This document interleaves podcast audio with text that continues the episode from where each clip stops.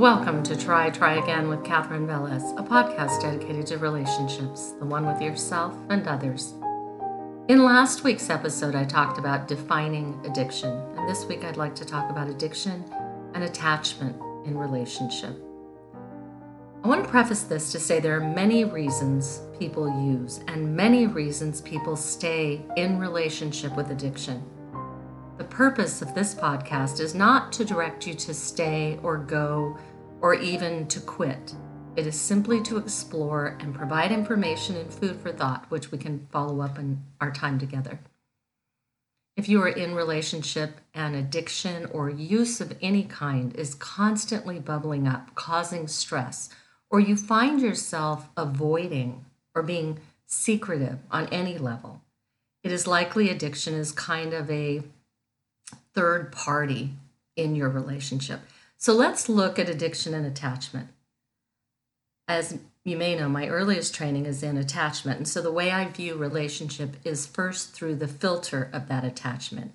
How you learned to self soothe and self regulate, how you learned to love and trust comes first through your initial primary attachments, relationships in this world. For most of us, that is our mother and father. And as I've outlined in prior podcasts, there are several different categories of attachment. And if you want more information on that, look at the September 2020 podcasts on attachment and wounding, or ask in our session together.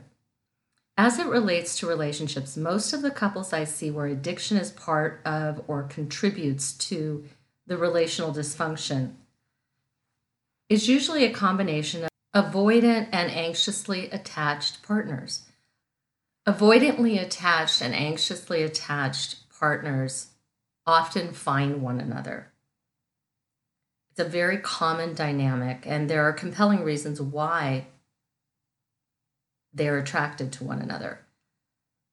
Claire and Richard had been married 15 years. They had dated about a year before marrying and had three children. As Claire talked about their first years together, her face lightened and she smiled a lot. She said, Richard was so attractive to me. Not only was he handsome, but he was so confident and committed to the kinds of causes I felt strongly about. We would sit over a glass of wine or coffee and talk for hours. He was the best listener. I felt I could share everything with him. Her face darkened and her smile faded as she added, but something changed and I felt the shift. He spent more time at work and golfing. He doesn't seem to be listening when I talk. He drinks more almost every night, and we fight about that. He can't help with the kids by the end of the evening. I think he drinks to avoid having to deal with anything happening at home. Nothing I do or say has any impact. I just feel he's checked out of this relationship. I feel alone and unloved and so angry and hurt. For Richard's part, he said, I don't know. The first few years, Claire was so easy to be with. She was funny and light, and like I could be myself with no expectations. But over the last few years, especially, and maybe it's with the kids, I feel like she is so demanding and anxious. Nothing is ever good enough, and the kids feel it too. I'm working more because I want a better life for my family. And yes, I do play golf because it helps with business and it's relaxing. By the way, she drinks too. I drink because it's the only thing that helps me relax at home and be able to deal with her craziness. Predictably, Claire reacts to that word, and in a manner that, for Richard, validates his belief. In this very brief scenario, which is not uncommon among couples, there are several things happening. Richard blames his drinking on Claire's anxiety and craziness. Claire feels her anxiety stems from his drinking and being checked out. Both feel the relationship is out of balance. They're not getting their needs met, and they don't know what to do. They both resort to drinking to feel different. Typically, what I see is people start use as a way to numb anxiety, numb the pain of trauma, or they start using as a way to relax and feel better about self, almost always Use is about not wanting to feel how we feel without use. In this scenario, perhaps one or both are addicted, perhaps not. but certainly the emotional disconnection between the two of them and their relationship to intoxication has become problematic. There's no hard and fast, one fits all way to deal with addiction in your relationship. Most people and conventional wisdom would agree that effective, honest, and compassionate communication is essential for healthy, growth oriented relationships. But when a relationship suffers with uncertainty, fear, unmet expectations, unhealthy imbalance, dependence, demands, and anger. Communication in that relationship reflects this. And ultimately, what it really reflects is the disintegration of or lack of emotional connection. Distorted relationships are almost always found where there is misuse or dependency of a substance or behavior. Communication in a relationship with addiction requires many of the same components as any other kind of communication with anyone else honesty, consistency, compassion, without belittling or blaming or taking inventory of that person.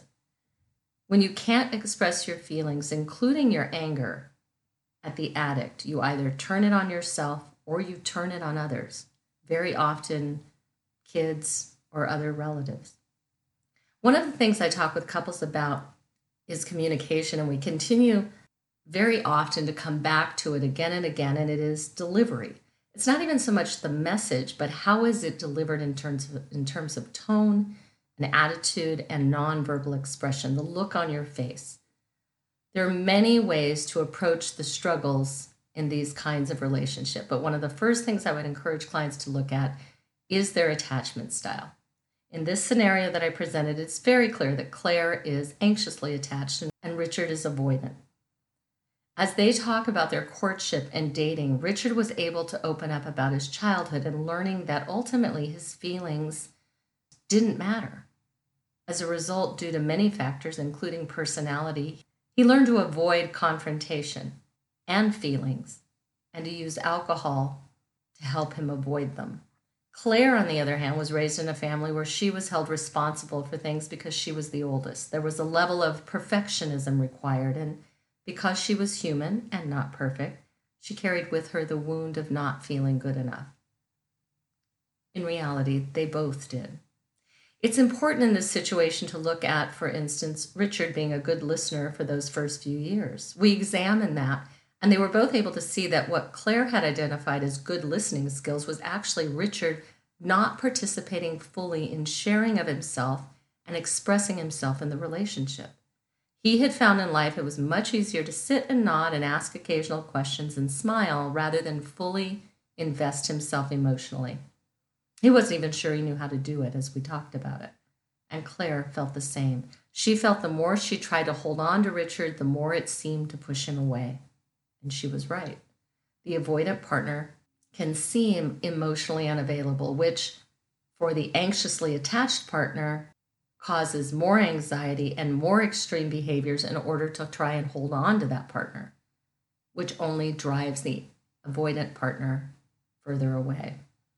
Typically, anxiously attached partners feel they're not good enough and they want their partner's approval. Typically, they will report their core values include stability and security. More avoidant partners are fearful of being controlled or smothered, and they typically report core values of autonomy. Both of these attachment styles can have some overlap, and like all things having to do with us humans, there are exceptions.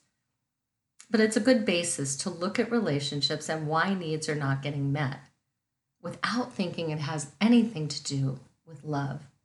Both Claire and Richard loved one another deeply.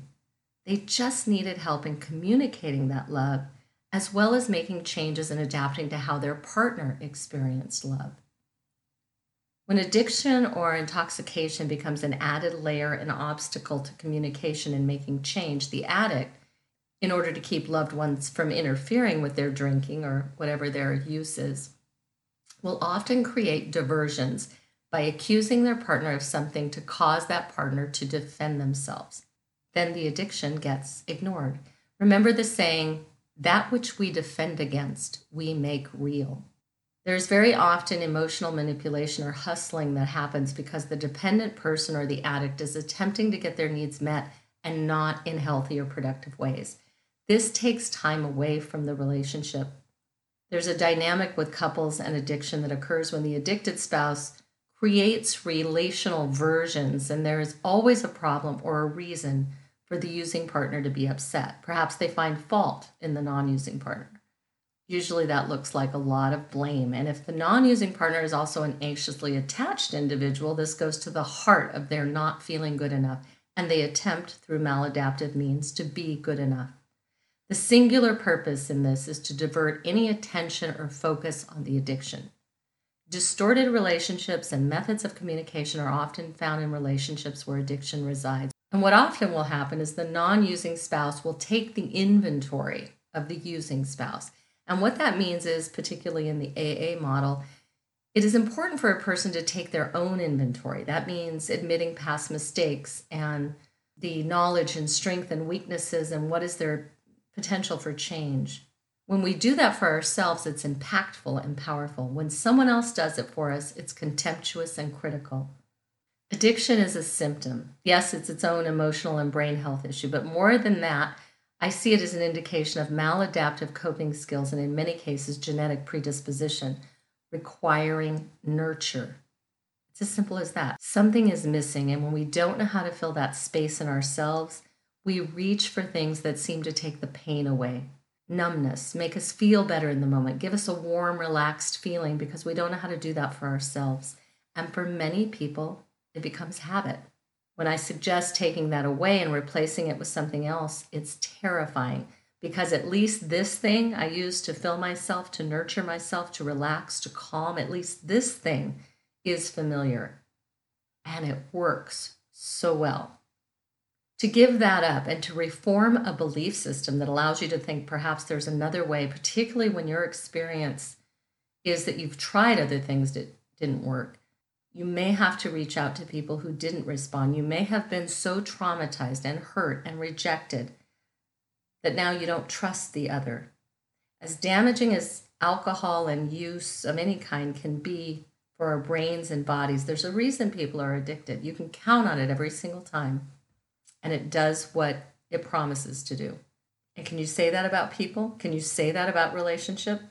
Addiction means I don't know how to do healthy relationship with myself or others. Claire and Richard, as many couples, found their way back to one another and actually report feeling closer than ever. It was not without a willingness to explore not only their relationship, but themselves and one another. It also required love, which they had in abundance, but just were unable to access it fully without seeing things from a different perspective and learning some new communication skills. If any of this feels familiar to you, please bring it into our session together or find a therapist to work with who understands addiction and attachment. If you need referrals, please reach out to me and have a week filled with meaning and love.